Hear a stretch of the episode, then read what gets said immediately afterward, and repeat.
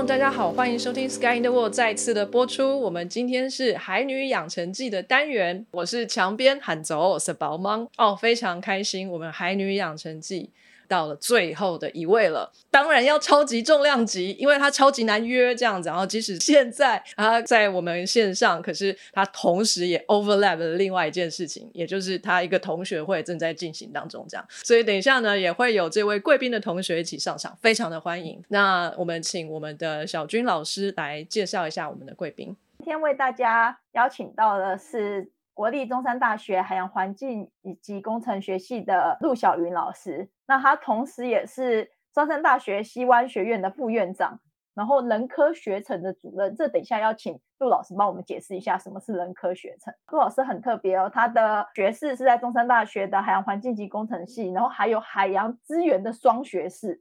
那他的硕士呢，就是到美国宾州大学念了景观建筑的硕士，博士的是在哈佛大学拿的。然后等一下会让陆老师来稍微介绍一下他求学的历程。Hi everyone， 大家好，我是国立中山大学海洋环境及工程学系陆晓云。在他身边的这一位同学 Christine， 来欢迎跟大家打声招呼。大家好，我是 Christine， 我是今天不小心插花，因为刚好在陆老师身边。欢迎跟我们一起聊天。小云老师呢，现在的身份非常的多重，现在斜杠到一个已经到在我的荧幕上是第二行啦。陆老师也有自己的 podcast 哦，真的哦，扬州白话的 podcast， 所以等一下可以一起来交流分享一下这样。哇哦， podcaster 的聚会很棒，我最喜欢了，太好了。那可不可以跟我们介绍一下您现在目前的工作？刚刚小军老师这边有介绍，我当时大学的时候，其实我念的是生物海洋资源啊，可是就是一整个非常害怕不敢杀生，所以后来就去了隔壁系去念了海洋工程。那后来出去之后呢，因为海洋很好玩，可是觉得没有办法告诉人家说到底什么是一个漂亮的海洋，很生气，所以我们就去学了景观建筑。一路下来之后，其实发现其实各种不同的领域都需要各式各样的人，所以后来我们回来在教书的过程的时候，就发现我们的学生都一直分成说，我是理科的，我是工科的，然后他没有办法去做一个融合。很多文科的孩子其实他有那个理的那个氛围在里面，那好像不应该这么把它切得这么干净，什么是工程，什么是非工程。所以我们就成立了一个学系，叫做人文暨科技跨领域学士学位学程。所以我们进来的学生第一件事情就是那个系名要先背会这样。我们今年有第一批大四要毕业的学生了，那时候就觉得说，那这样子其实是一个看起来好像有很多不分系啦，越来越多这样的东西，所以我们就又把它变成成立了一个叫西湾学院，专门在做这种所谓的跨领域啦、不分系啦，或者是所谓的全人教育这样的事情。哇，好帅哦！那所以在西湾学院选这样的学程，然后在中山大学毕业的时候，他的毕业证书上面会写他是，你知道这是我们最多家长担心的问题，就是我每天电话接到手软都是那个说，我请问一下我的孩子到底是什么毕业，他要靠什么赚钱。那我们其实学生会很重一件事情叫做专题，他会是跟着他毕业的。所以比如说我们现在家里有一组的专题学生在做海洋沉浸式体验，他就是结合了所谓的数位，然后试着用海洋沉浸式体验去改变人的行为。那他的毕业证书上面除了人文暨科技的这个这么长的一串之外，他下面会有他的 subtitle， 他的 subtitle 就会是跟他专题有关。所以比如说可能就会是数位艺术，那海洋艺术、沉浸式体验，那他就会靠他的这个专题的 subtitle， 他可以去对他的专业做一个身份上的认定这样。所以毕业证书上面会把他的专题的题目写出来这样。会，然后我们会让他稍微比较偏向比较通论一点的，比如说像科技艺术啦、偏向教育啦，那这些的名词可能是现有的系所没有的，但是这种所谓的跨域就是让他可以去结合他的东西，等于是自己可以创造一个系所这样的。对，所以其实现在大学是很自由的，因为教育部有这个所谓的学位放宽，所以它其实是可以有这样子的所谓的不分系下面再加它的 subtitle 的。现在的大学生真是幸福，好想再回去念一次哦。这个算是您的行政职吗？院长啊、主任这一些？对，那是我的行政职。那我其实在今年年初我已经下属我的行政职了，觉得实在太累了，所以我要做做事了这样。好，那来回到您的研究的正职来说，好，目前就是比较有兴趣的研究是什么？可不可以稍微帮我们介绍一下？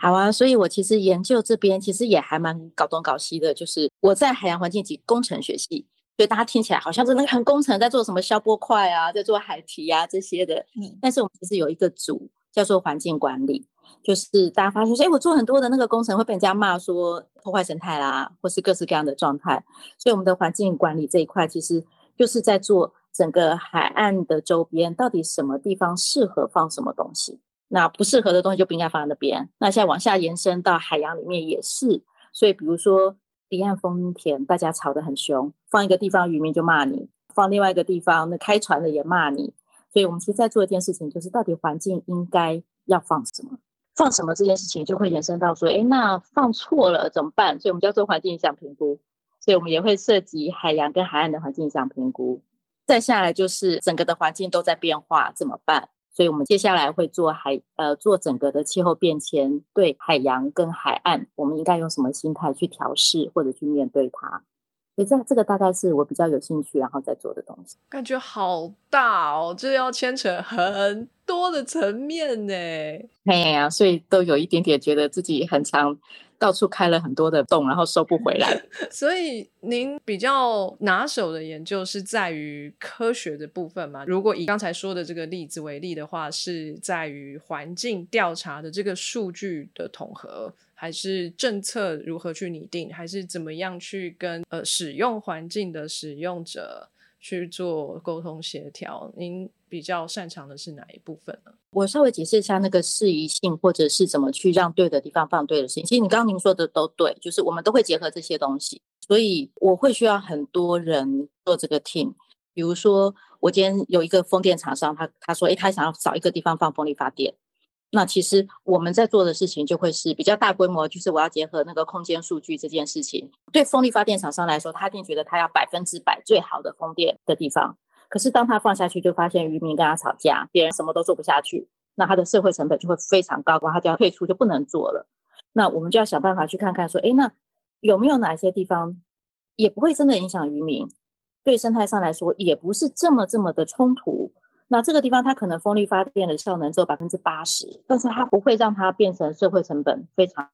的高，所以我们其实是在这个整体面找到一个大家都可以适合去放的地方。那其实在陆地上面我们都会知道什么地方是住宅区，什么地方是商业区，对不对？可是海里没有这件事情，大家就开始吵架。所以您要去做调查吗？就是调查台湾的沿岸的使用状况，哪个部分是渔民使用，哪个部分是工厂在使用，哪个地方其实还没有人使用是可以插风机的之类的。我们可能不会做到一手这个所谓的一手资料的调查，但是我们会非常仰赖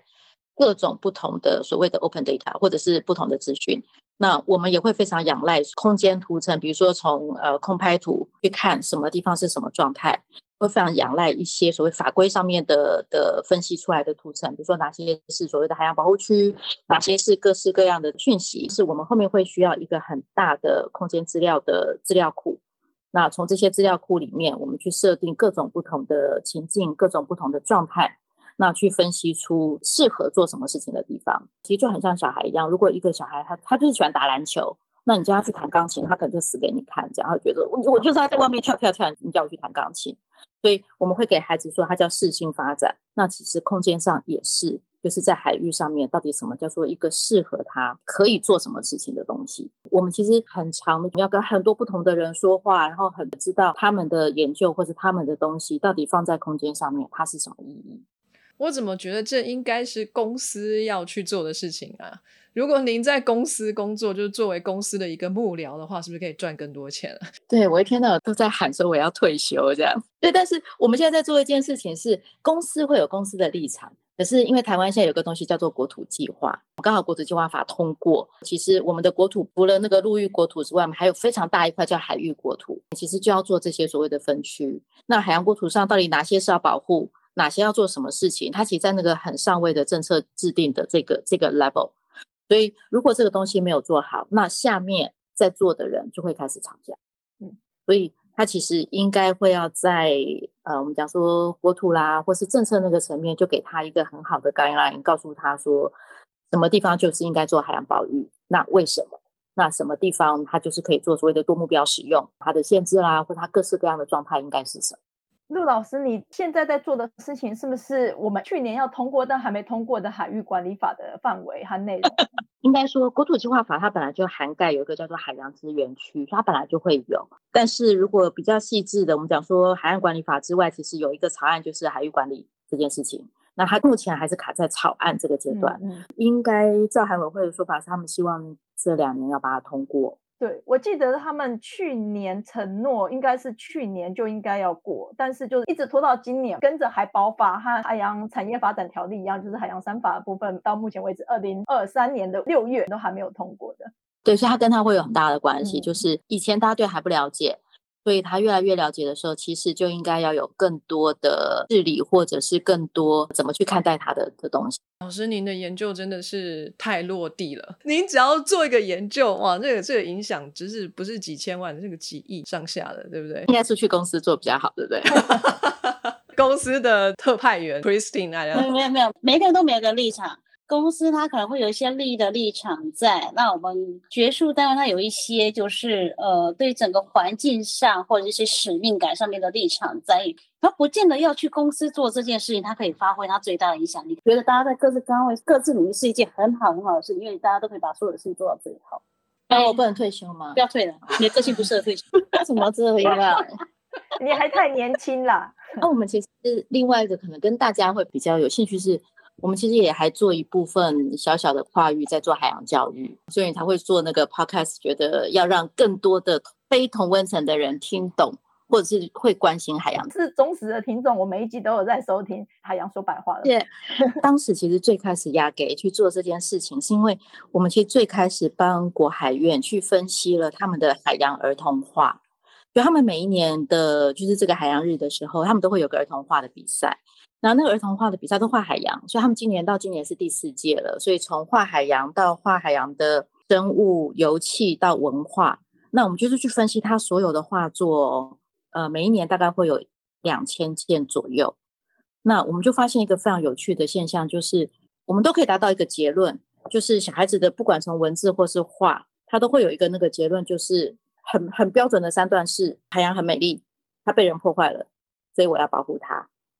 那所有里面的生物大概不会超过10种，就是只有画海龟、鲨鱼、红、鲸豚就没了。那所有的污染就都只有海龟鼻子插吸管，不然就是鱼吃到垃圾在肚子里面。文化比较可怜，几乎很少，就只有达悟。所以当时就在想一件事情，是我们这一群海洋的人在那边谈得很开心，自己在那边讲得非常快乐，可是孩子看到的不是这件事情。那我们也跟一些小学老师或者是跟家长谈，说他自己都不知道他是要怎么谈啦。我们就觉得好像我们不应该只有在自己的同温层里，所以我们就推出了那个 podcast 叫海洋说白话。那我们第1季是做电影，而且是要那种好莱坞拍到烂的电影，这样是因为我们觉得每年的过年在家里那个年假，你就会看到那个电视这边一直播灾难片，什么2012啦、明天过后啦，这种所谓的环境灾难片，那大家逼不得已一定要窝在那边看，所以我们就觉得，那我们能不能从这种大家都看烂的电影里面来谈海洋，好歹多一些那个聊天的议题，那个是那个最开始的初衷。所以我们就开始谈海洋的电影、海洋的潮流，所以吃，然后谈文学，然后谈下一季会谈音乐。那所以我们基本上就是把那个让那个海洋这件事情不要变成好刻意我要去谈海洋，而是它就融在你的生活四周，这样非常有意义。我们要看看这个吸管除了插海龟鼻子之外还要插哪里，有插电影吗？还是插音乐？欢迎大家收听小鱼老师的 podcast， 一定非常精彩。我们今天时间不多，因为我们要放大笔的时间在小鱼老师的这个职业发展部分，所以如果呢大家想要更了解有关于这个海洋环境发展啊、政策方面啊等等，怎么样可以1秒钟几亿上下，有没有？那个就去听海洋说白话。那我们把时间就是直接就先拉到老师小时候好了，这个时候呢 Christine 就可以大大的来参与了，有没有？那我们就把时间拉到很久以前，当这个小云老师呢还是个小女孩的时候，如果这个妈妈就问你说啊，哎呀小云啊，长大以后要做什么啊？那你会怎么回答呢？当时大人们都会说长大以后要当老师。对，所以我当时最讨厌的一个职业就叫做当老师。看看现在，不可以这么 TP。为什么那时候你会排斥大家给你的建议呢？就个性不是一个太喜欢做同样重复的事情，所以当老师是一个每一年要教同样的事情的工作。你怎么那时候就有这个觉悟啦？那时候我觉得我每一年看到老师给我的东西都不一样，因为我都遇到不一样的老师啊。对，可是我就会觉得啊，当老师对你就是每天要进来上课，然后你就是重复那个 routine， 即使内容不一样，可是就是每天就要走进教室啊，又不能迟到，所以我觉得那是一个很被绑住的工作。所以你向往自由自在的工作。对，而且那海更不用说，因为我是台北长大的，所以海是什么东西根本听都没听过。那时候你想要做什么？我跟你说，我小时候的这个梦想之一是当流浪汉。你有没有很想当？很厉害耶！我没有给学生这个题目哦，也有学生说当流浪汉，因为他说因为流浪汉都要先很有钱他才能当流浪汉，因为他的重点是有钱不在流浪汉。我小时候最想当建筑师，第一志愿是成大建筑。可是建筑师不是也被绑住了吗？你要设计啊，然后绑在工地要看人家监工啊什么的。没有设计，建筑师可以做很自己觉得很帅的建筑这样，然后可以做各式各样奇奇怪怪的想象的东西。对于后来硕士念的是景观建筑也有一点点沾到边这样。嗯，老师你现在这个人文社会也 OK 哦，艺术 OK， 音乐电影 fine， 然后环境海洋科学工程都可以。好，那你小时候也是这么 versatile， 就是都可以？没有耶，可是我觉得小时候大概就是因为被绑太久了，所以到大学的时候就彻底的玩耍了这样。我们的小时候其实是很知识乖巧的高中生啊。你有意见吗？到大学开始变坏了，交到坏朋友这样。没有，但是高中是比较乖的，每一个人都觉得自己很乖，都自己想的。像我高中我也跟我同学说话很少，我同学说啊，你话最多了，所以都是自己觉得自己那个时候怎么样，其实根本就不是那个样子。因为我大学看到他就根本就不是这个样子，所以我不相信他高中是乖的。他真的好。所以在高中的时候你是义无反顾的就选了二三类组吗？还是二类组？我高中选的是三类组，因为我其实是喜欢生物的，就当时的认知。我高三的时候因为刚说越台北人，所以其实是这样说可能会对南部不太礼貌，但当时因为天龙国的人没有下过南部。高三填志愿之前我们参加了一个叫做海环营，就是我现在任教的这个系，他们当时办了一个那种高三营队，现在很流行，可当时应该没这么的流行，就5天的营队，在中山大学办的。第一次睡觉是有海浪声跟船笛声在梦乡里面，不觉得很浪漫？如果在这里可以过4年是多么美好的生活呀！我的志愿就填来了中山大学海洋环境。这么吵你睡得着哦？很浪漫耶，你在台北是听得到那个垃圾车的声音跟摩托车的声音。哎，对，你不觉得睡觉听到那个船底嘣，然后有那个海浪的声音，是对一个那种你刚说的高中生小女生激起了那种超级浪漫的心态这样。你也是蛮感性的一个三类组小朋友。哎，那你怎么会放弃一类组的部分呢？这么感性，难道你文章写得不好吗？可以把它写起来啊。其实我觉得这回到他刚才一直在讲他成立那个跨领域那个学院，本来科系学科之间就不应该要有界限的，不是说写作写得很好的就要去当作家，他不能只是找这一条路走。写作写得很好的人他一样，他可以当科学家，其实他反而可以利用写的方式去把所有的东西去表达出来，所以我觉得不要自己去划界限。我以前其实我最好的学科是美术跟音乐，我在大学之前我是花了很多时间做这件事情的，可是我后来我是选了二类，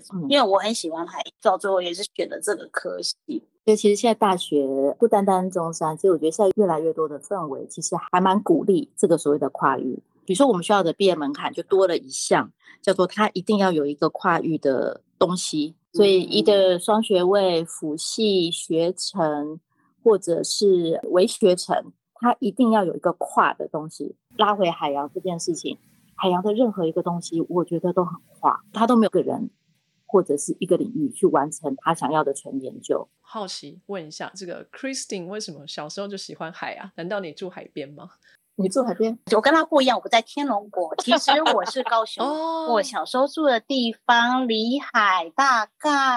20分钟左右的车程。我小时候我妈妈她下班有空我们就去海边，所以我对海是一个有很深很深的亲切。我不老说那时候我妈是心情好是心情不好，反正呢我们就会往那边走去散步，对我来讲它是一个很舒服的地方。其实高雄离港口也是非常非常近，我是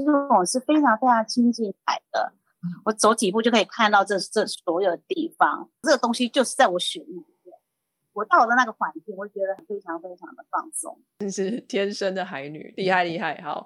那小袁老师在大学里头呢，那个时候还没有跨域的学程嘛，那但是你自己有想办法去接触一些跨域的东西吗？他就选了另外一个科系啊，双学士耶。对啊，我当时因为双主修我考进来的这个系海洋环境是偏生物，那我双主修是海洋环境工程。当时其实你会觉得一听到生物系这边的老师就会很常会讲说啊，那些都是工程做得不好啦，或者是什么，或者是那个工程好丑这样。对，所以我们那时候就会想说，哎，真的不行吗？那当然刚另外一个是因为在生物里面我才真的发现我喜欢生物，但是我实验上面我没有办法杀生，就是我完全不敢杀生，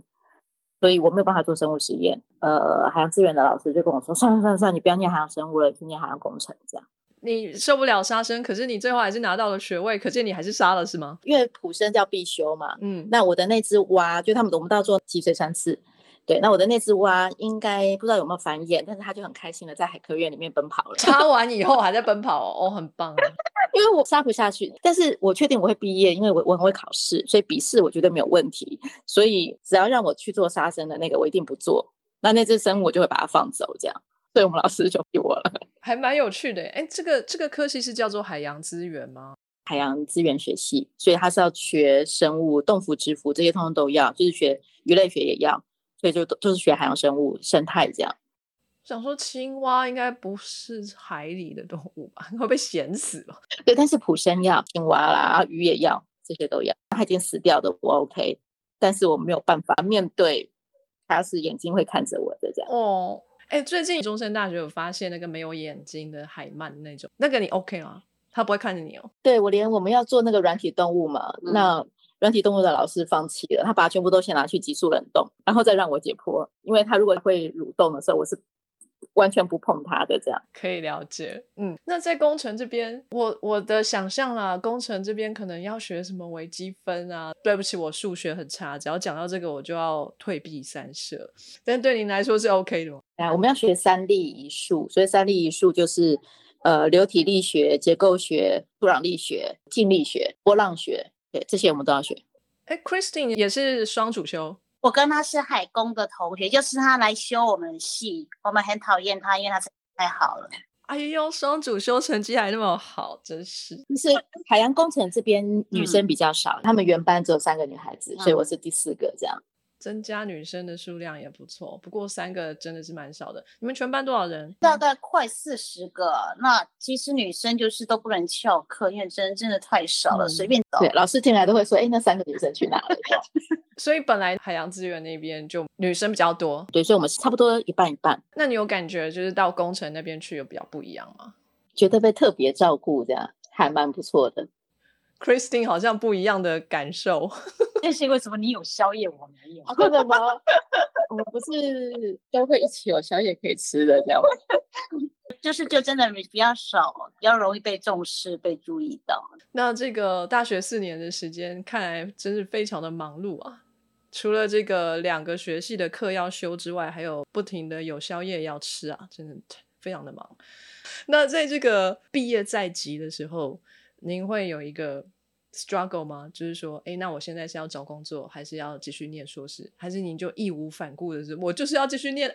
我当时是公费留考，所以就一定要出去这样。也有一个觉得外面世界这么大，很想要出去看看，就也觉得不应该就是全部是靠家里的钱这样，所以就去考公费。你的家人怎么看这件事啊？看来就是本来天龙国的小孩一放出去就收不回来，到高雄然后就美国就待这么久。我家稍微比较传统一点，所以他们本来会觉得女孩子可能就是老师啦、秘书啦，比较在内业的这个工作就好这样。那就因为就公费就拿到了嘛，所以就可以出去。我反倒印象比较深刻的是我考到之后，海工老师对学生都很好，但是我印象很深，他们知道我考到的时候其实有问我一个很有趣的问题，尤其我要念硕士然后再念博士，他们问我说我有没有男朋友，你就啊这是什么意思？就可能我成绩又还 OK， 所以他们就会怕说我是不是就一头就投入了学术这件事情，然后我就忽略了我可能另外一部分的人生这样。哎呀，你宵夜吃这么多怎么会忽略嘛，哎呦没看到、啊、然后对我没告诉他吃宵夜这件事情这样。可是那时候给我的 shock 其实还蛮大的，怎么会问我这样的问题。我在国外念博班的时候刚好怀孕，那我博班的老板问我的是另外一个问题，就我跟他说我博班的时候就刚好在写论文的时候，我跟他说我怀孕了，我本来会觉得他会问我说要不要休学、嗯、对，因为比如说我家里就会问我说哎，怀孕了那是不是学业还要继续嘛，然后是不是就休学。可是我美国的老板给我的一个问题竟然是你够不够钱养你的小孩，我说我不确定。他有给我奖学金，但是我说我不确定，然后他就另外给我了一个 project 给我做，跟给我 extra 的 funding 这样。然后但他不是用给钱这件，他是用给我 project 这件事情，然后就给我钱，然后就会跟我说你这样中午就吃好一点。嗯，那个思维是很有趣的，不一样。中午吃好一点之后晚上继续加班，好，继续加班继续做的对，所以我在那边做到生的前一天，我是抱着我的 baby 去口试场。哇哇，好酷哦baby 的第一场口试。对，因为刚好我先生要来帮我交班，然后他车子抛锚，那我要去口试，我要去 defense， 那我就跟我老板说怎么办，他就说那有什么关系，你就抱进来啊那我就抱着他进去 defense，超酷的，没有多少人有跟你一样的经验吧真的好帅哦，还可以跟小朋友说你有参与过我的 defense 哦对，所以有没有过这都是他的问题哦，那我这边有个问题，您在大学的时候修习的是两个不同的学系，那但是您申请的这个硕士学位的学校又是第三个，在我看来好像完全没有关系啦，就是景观什么的哦，跟建筑有关，所以您是想要实现您建筑师的梦想，然后同时也要扩及这个海洋的美丽这件事情，所以选了这样的一个学系嘛。台湾景观建筑会比较觉得它是园艺，但是景观建筑如果他们英文叫 landscape， 就是土地的样貌，它其实包含海啊这些都算，就是我们所谓的土地的样貌应该是什么样子。所以当时海工学完之后，其实当然一部分是那个建筑的想要完成那个梦，但是另外一件事情是我觉得我们说很多可是我画不出来，就是比如说告诉人家说哎，这里应该要怎么样，这里的海岸不 OK， 或是这里的我都停留在那个说这件事情，可是我就会很气说哎，那我没有办法把它画出来告诉你它应该是什么样子。所以那时候知道说有一个领域就是叫景观建筑，所以就去学怎么把我脑袋里面想的东西是可以画出来。嗯，老师你出去念硕士的时候就已经决定要念博士了吗？没有我没有这么远大的梦想。对，那时候就纯粹觉得硕士念完其实就可以进业界去工作这样。那所以我在美国工作1年半，念博士原因是因为觉得很想搞清楚这些人的脑袋在想什么，因为我觉得他们太神奇了这样。我的硕士是在 UPenn Philadelphia，然后工作是在加州，在 San Francisco， 东岸西岸都待过。哎、欸，对，我们都是开车 cross country， 所以上面60、70、80我都开过。哇，好厉害哦！真是我的梦想哎，我没有完成就回来了，我应该要再去一趟。我横的3趟都开，然后东西海岸的从南到北我都开过。哇，真是老司机。那在宾州大学这个硕士可以跟我们说一下这个大概的内容是什么吗？基本上就是告诉你说这个环境里面它应该长什么树，河应该怎么流，人应该要住在地方，风怎么吹，基本上这些就是我们学的。因为这个跟都市规划有没有什么雷同的地方？都市规划比较是 focus 在那个都市核心，那我们会比较偏向整体的环境，像比如说我什么地方该设国家公园，那国家公园里面步道该怎么跑，甚至我们帮老板做一个 project 非常有意思，在那个 Acadia 国家公园，他们只是为了做它周边一个那个国家公园里面的道路哦，它是要顺时针还是要逆时针，我们就可以变成一个研究计划。不是啊，那你去向就顺时针，逆向就回来啊，不行吗？没有，因为它游客增加，我们通常的概念就是拓宽道路嘛，嗯，对不对？他说不行，因为我们要维持这里的环境本质，不拓宽道路的状态下它只能单向，那单向你到底是要顺还是要逆，这件事情就是一个很好的研究主题。好 interesting。 对，然后就看说到底我今天顺时针绕跟逆时针绕对这个地方的视觉的影响它在哪里，然后去做评估，到时候决定说到底它应该要顺时针绕还是逆时针绕，对环境影响最小，对油漆品质最高这样。老师你需要先从制图开始学吗？要，所以我们要画图。因为我等于是从工程去念景观建筑，所以我要念3年，那第1年就要学基本绘图，所以从素描模特啊那些我们都要学起。哇，所以你看过很多人裸体吗？诶，我们画过裸体哟、所以我们就要写生要素描，所以会有老师带我们到那个真的森林里面去，这个美国东北宾州下大雪也是要在那个林子里面戴着手套画炭笔这样。天哪，痛苦耶、不能够在画室里面画就好吗？可以拍个照回去画吗？不行，所以你知道那个画的多有 feel， 因为手会抖。好哦，所以您后来在加州的工作是什么呢？我在他们的景观建筑师事务所。 OK， 在这边是有点像 assistant 嘛，就是帮忙的角色，还是您会接一个 project？ 我上面还是有那个 project manager， 所以我是基本上就是做设计，所以我们会叫 landscape designer。 我那时候还没有考到照，所以我们就比较偏是 designer， 就是比如说河岸或是海岸的规划，他们现在有一些大概的范畴了，那我们帮他想一些比较细节的设计图这样。这个我听起来怎么有点像是你刚才有提到国土规划的部分，这国土规划有另外的学系吗？还是就是这个、国土规划可能会在都计或是区域计划、景观系的尺度稍微小一点，比如说像我美国事务所做就会是海岸的自行车道，或者是校园规划，或者是都市的广场，所以它已经是被定位在这个东西叫做国家公园，那你帮我设计里面，或是已经被定位在这个叫做一个都市广场，那它应该长成什么样子这样。嗯，您刚刚说这是景观设计师的事务所嘛，那它是一个师，也就是说它要取得证照吗？要，在美国是有执照的，我考了第一科，后面就还没考。要考很多科、跟建筑师一样他考很多科，那我只考了一科，然后我就去念博班。哦，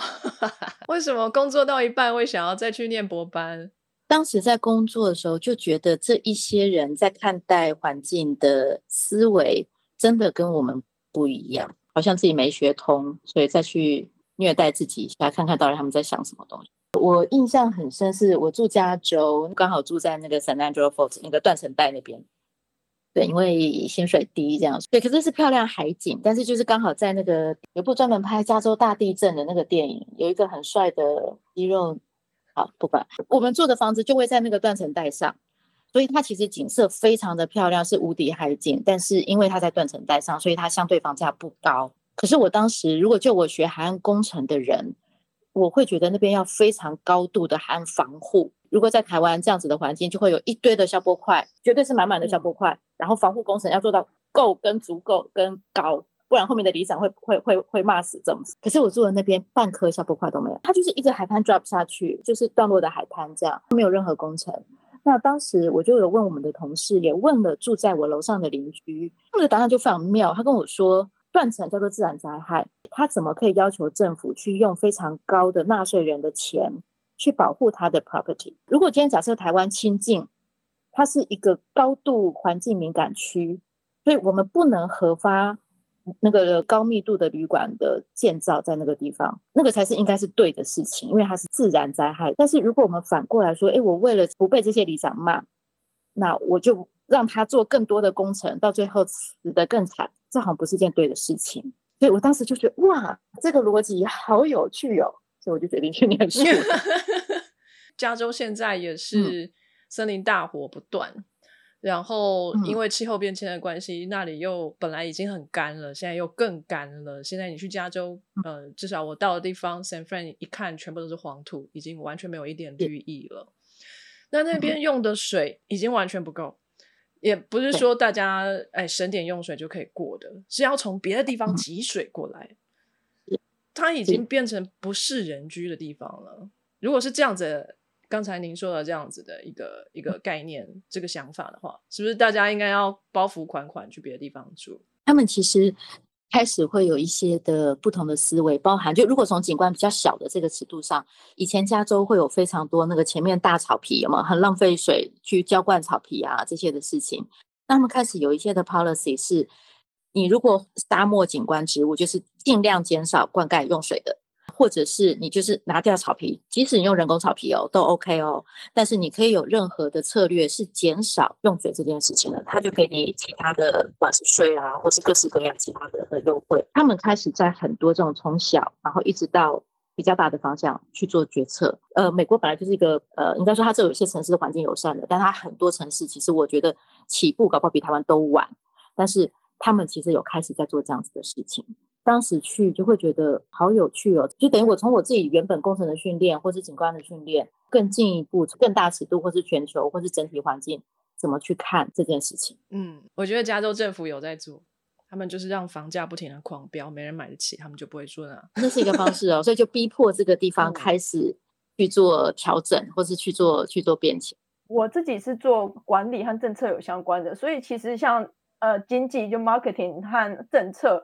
都是一个手段啊，就是经济你可以去控制它，让它的价钱的上涨嘛，你可以用税啊或用各种方式是去鼓励它往这方向或是不要往这方向。那政策的话当然也政策上有很多不是金钱的方式的鼓励或者是禁止，然后就可以用这种方式去管理人类的行为的趋向政府或是觉得大众希望的那个方向前进。所以你不用像某位习性领导者这样就是说不准住人全部搬走。那时候我在欧洲念书说他们都觉得中国的管理方式非常的有趣和特别，但同时大家也看到是非常有效率的方式嘛，就如果是 top down 的话，那当然也会有属于他自己的问题和挑战，所以这是从不同的面向去看管理这件事情。我后来去念博班，我博班的老板我觉得他的想法超级有趣的。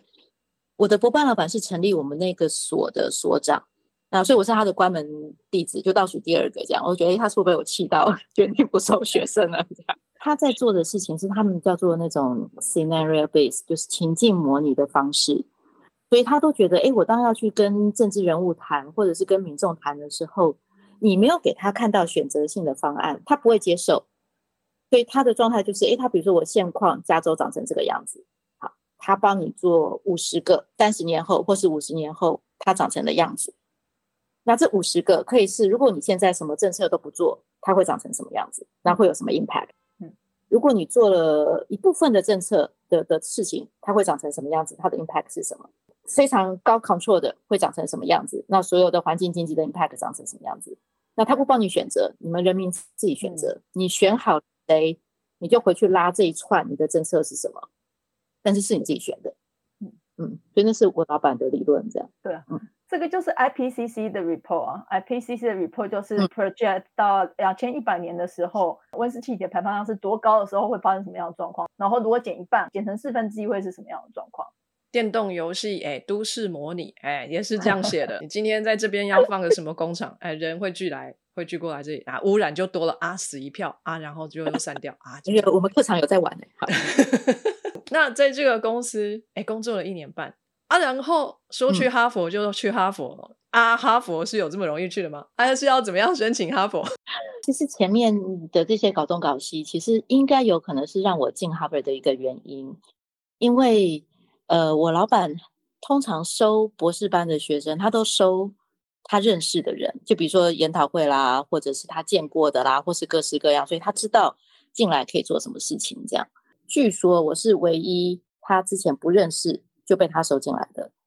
那后来我有问他说为什么这样，他就跟我说他觉得我前面的经历很搞东搞西很好玩，他如果做情境分析的他会需要跨领域的人，所以他觉得我有这个本质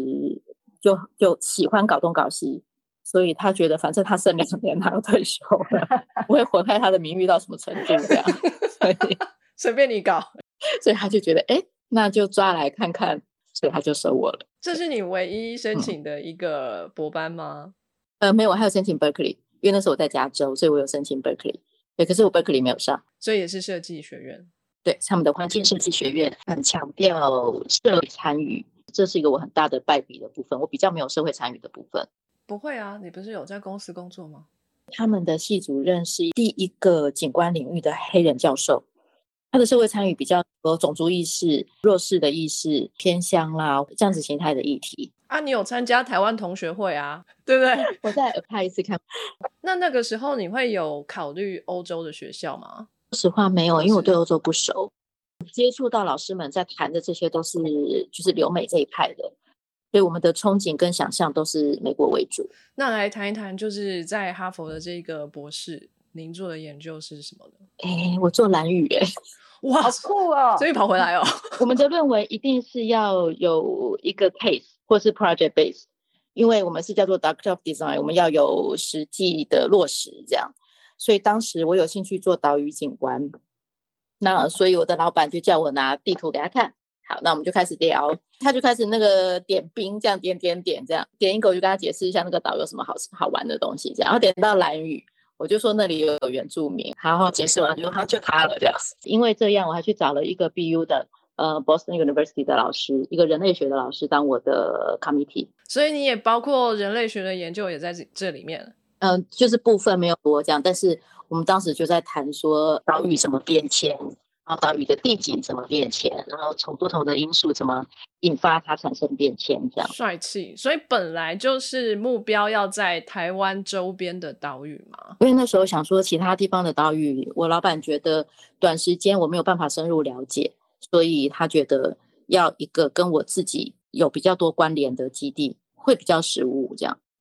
所以您的博士期间在兰屿待了一阵子吗？待了大概3-4个月。这么快就收集完了，好厉害哦！我总共博士念3年这样，最后写论文大概1年。就是像刚说我们基本上是以专题为主，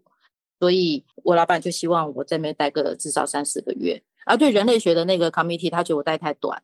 对，可是对我们这个 program 来说，那它基本上是差不多的时间。我没有真的做那个人类学的田野这件事情没有，但是比较是会去关注说到底就是原住民怎么看他们的岛屿景观，然后跟外来的人怎么去看他们的岛屿景观。基本上我们也会是用跟我老板很类似的那种方式，就是我们帮他架构了几个不同形态的情境，岛屿的变迁的时候它有可能朝什么样子的模式发展。那我近期也在看说，经过了这么多年，毕业了这么多年，现在兰屿的发展是不是有朝向某一个形态的模式去走。那我们也发现确实有，包含现在兰屿的游客聚落扩张的方式，游憩的行为，所谓使用这个地方地景的方式，其实都有一些不同形态的变迁。那跟我们当时在看的一些方式其实还蛮有趣的这样。但是后来因为我就一直在做其他的计划，所以我们其实没有把它跟现今的这个状态去做比对，去做撰写。但是有现在在做兰屿研究的老师说，其实我们可能可以就是合作，然后当时在做预测嘛，那现在过了这么多年，看看现在的状态跟当时预测的情境，它的落差或是它的发展方向，其实是一个有趣的 topic。我非常期待可以看到这一份论文。好哦，我感谢。对，因为兰屿最近变迁其实也很大，说实话。我讲说沿着岛屿都会有一条环岛道路嘛，因为油气的需求就会开始往外涨。那其实它都有一个 pattern 可以去依循的。那你在往外涨之后，它就会房价就会增高，那个店租就会增高，它就会涨到第二排，因为第二排也太贵了。那在第一个聚落跟第二个聚落的中间就会再跑出一栋，因为土地比较便宜。那这一栋再过一阵就开始变成下一个，到最后它就变成一场环状这件事情的发展。不好意思插播一下，就是我们做微生物的有一种东西叫做黏菌，它们有2个阶段的生命，一个阶段是单细胞生物，一个阶段是多细胞生物。当它们是个自由的个体的时候，它就像个阿米巴原虫一样，当它们想要找男朋友女朋友的时候，就会想办法大家来结合一起，就手牵手形成一条道路。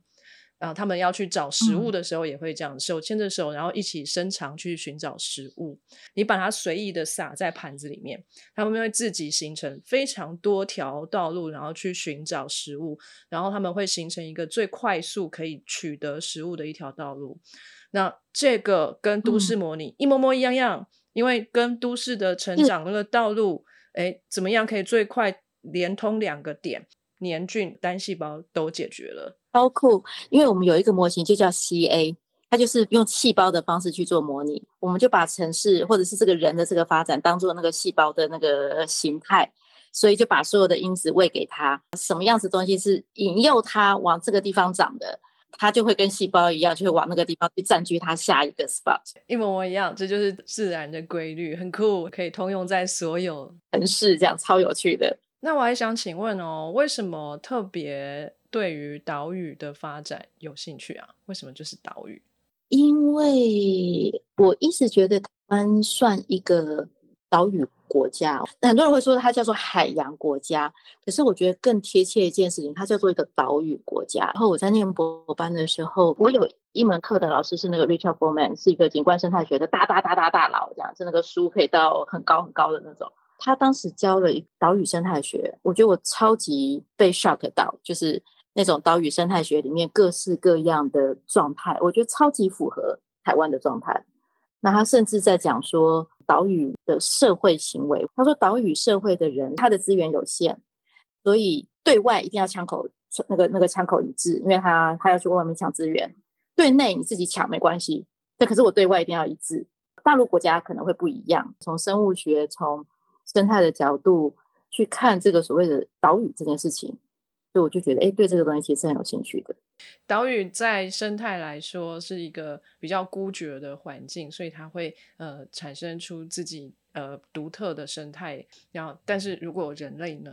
这个是非常有趣的事情。有个叫社会岛屿学，就是比如说我们的眷村就是一个标准的社会岛屿，因为它外面是跟它完全不一样的主流社会，那它是另外一个小的聚落型这样。所以我们同温层如果够厚的话，我们也是一个岛屿哦。像我们那个海洋说白话有一集是跟那个姚文智老师谈流马沟15号、对，从他的电影看岛屿这样。那个是绿岛，我们在谈绿岛，他当时在看绿岛的时候，他在拍的时候到底有没有符合岛屿生态学的。我们来挑电影的这个毛病，很多科学家喜欢做这件事情，尤其是我，我就是没有办法看那种科幻片，我无法看就是这不对啊，不合理啊。是吗？那你有看少年拍吗？我们有一堆老师从少年拍海洋学啊，海洋学我不熟了，所以我可以看。不行，我们要看他那个洋流到底飘不飘得到。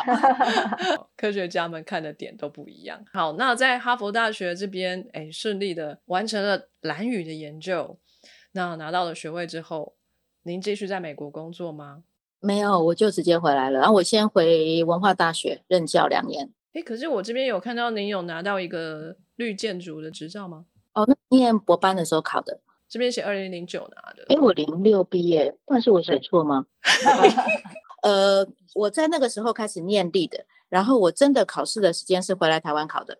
那个照是跟美国申请的，所以我在美国考的照只有考景观建筑师的一科，然后LEED是回来考，但是我在那边念的。那LEED的执照是美国的绿建筑执照。有，我恢复记忆了。我们还有把那一本印回来，还有带着学生组一个读书会要来一起考，可是学生没考到这样。考到了可以干什么？如果在美国的公司里面的话，它会是一个加分的效果，因为你可以帮别人的建筑去认证它是不是绿建筑，凭这张照它可以谈它的薪水有一些调整啊之类的。可以稍微说一下什么是绿建筑吗？台湾会叫绿建筑，但他们立的叫做环境友善，它就会是评估就是一个环境友善的选址，水资源、生物多样性，然后到材料的使用，建筑是白金、金级、银级，台湾有自己的系统，好像是钻石级跟金级还有银级，所以就可以去照这些规则去评估。感觉很好用，但是这个考到也只能在美国用。台湾目前还没有，但是台湾有一批人想要把这个证照让它转化成台湾可以使用。哦，对，我们就期待他转完。对，你又可以赚外快了，不用兼行正职。我想问一下，那个小云老师在当初拿到博士以后，就已经马上决定要回台湾吗？还是有什么转折？没有想过要在美国再待一阵子吗？我先生跟我一起在美国，他没有念博班，他是我硕士的。硕士他毕业就一直在美国的业界工作。当时我们有考虑过要不要留下来，但是我们有一个最大的考量是我们这个领域。在美国我永远拿不到案子，因为别人还是会看我是外人，我可能永远就只能在别人公司下面画图，他们不会放我们出去跟别人negotiate案子的，就是还是有那个文化差异这样。所以我们其实那时候就想说那既然我们都做环境规划，我在美国永远如果是帮别人画图，为什么不回台湾做啊？当然当时也有家人的考量，觉得家庭都在台湾，所以就多重考量，我们就回来了。突然觉得美国这么紧的这个移民 policy 对台湾是有帮助的。对啊，还好你回来了，回来继续玩耍。怎么玩耍？不行，给我认真工作。没有没有，对。非常感谢老师的分享，非常的精彩。那这边也想要跟老师讨论一下，如果啊，现在有一个很迷惘的研究生，你看老师在这个一路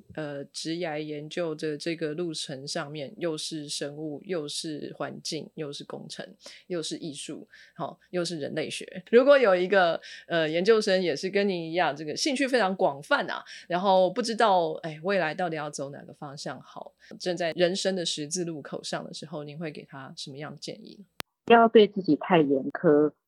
给自己一些幽默感，就是不要锁在那个死结上，然后让自己多看一些东西。很多时候你不见得是要在一天两天找到一个很明确的答案，那个答案自己就会跑出来。学生都说我说的太玄，可是因为我真的觉得亚洲的教育会让我们希望我们要马上有答案，可是那个马上有答案就把大家逼死了。如果今天我当时的选择是这样，我马上第二天就决定我要修辅系、双修，还是甚至放弃海资系。可是我觉得就是我给了自己可能多的一些，或者比较长一点的时间去看。那我发现这些东西都去看了，都去碰了，没有一个东西叫做浪费，它都是我后来各个过程里面中的可以帮助某一些地方的一个点。所以我比较鼓励现在的小朋友，就是不要太急功近利，要自己一些广阔的视野跟看东西的视野。这是我老板给我最大的感动，就是迷惘就迷惘，太阳明天都会升起来。非常好的建议。如果很迷惘，非常的苦恼的时候，记得放慢脚步，休息一下，搞不好灵感等一下就来了，不用担心，太阳会很好的。谢谢小芸老师。那我们海女单元还有一个任务哈，就是我们也非常关心在这个女性相对为少数的研究或是工作领域里头，就是您身为女性在这样子的环境里，您的感受是什么，或是您有没有什么样特殊的经验，或者是说您觉得这个环境如果能有一些怎么样的改变，会对女性会更友善这样子？我从念书然后出去工作，其实基本上都是男性为主。我有一段时间做港口的研究，全部也都是清一色的男生。连在念设计学院的时候也是吗？设计学院没有，但是我回来到工程领域的时候几乎就是全部男性。我两个小孩，一个喂母奶喂到3岁，一个喂到2岁。我自己的感觉是，身为一个女生，不要觉得不敢去说或者是要求一些事情。比如说我喂母奶那一阵子，我出去各式各样的地方开会或是什么，我都会先告诉人家说我有喂母奶的需求这样。那时候即使我接计划我是乙方，那虽然我在学校人家会尊重我是老师，可是我觉得在台湾这个平等其实是有的，就是还是会有非常多人会关心我这个需求，然后他们就会跟我说老师，我们帮你借了我们的护理室，然后我们开会时间到了，你就赶快去记目录。然后甚至还有一些很好的伙伴都会帮我查好我去开会的路程哪边台铁的比较不友善，高铁的比较友善，所以我在什么时间点我都可以解决掉我的需求。所以我几乎没有过在厕所记目录的。对，但是我觉得如果假设我今天作为一个女生，我如果不敢讲，然后告诉人家说好像这个是一个很不好意思麻烦别人的事情，那我就不会有这件事情发生。那可是我这个过程其实是我在国外念书的时候到的，因为他们会让我知道说我如果要求平等，不是只有我去抱怨或是骂，因为人家可能他根本就不知道。那这是如果就没有这件事情，但是我觉得各种对学术啦或是各种的事情其实我觉得是一样的。所以我们也很常开会，上面的长官知道我要去接小孩，就会主动跟我说6点到。我觉得讲出来不会让人家觉得我实际上做的事情我不会比别人差，我只是告诉你我必须要顾我的家庭，有需求就要说出来，不然人家不一定想得到。今天非常感谢这个小芸老师跟 Christine 来跟我们一起聊一聊，我也欢迎大家一起来收听这个海洋说白话，今天也可以蹭一点流量也是不错那非常谢谢两位还有小芸老师的时间，那我们今天节目差不多就到这边了，跟大家说声再见吧，拜拜拜拜。本节目由 Sky in the Wall 喜剧系科学与国立台湾海洋大学合作，国科会科普计划赞助播出。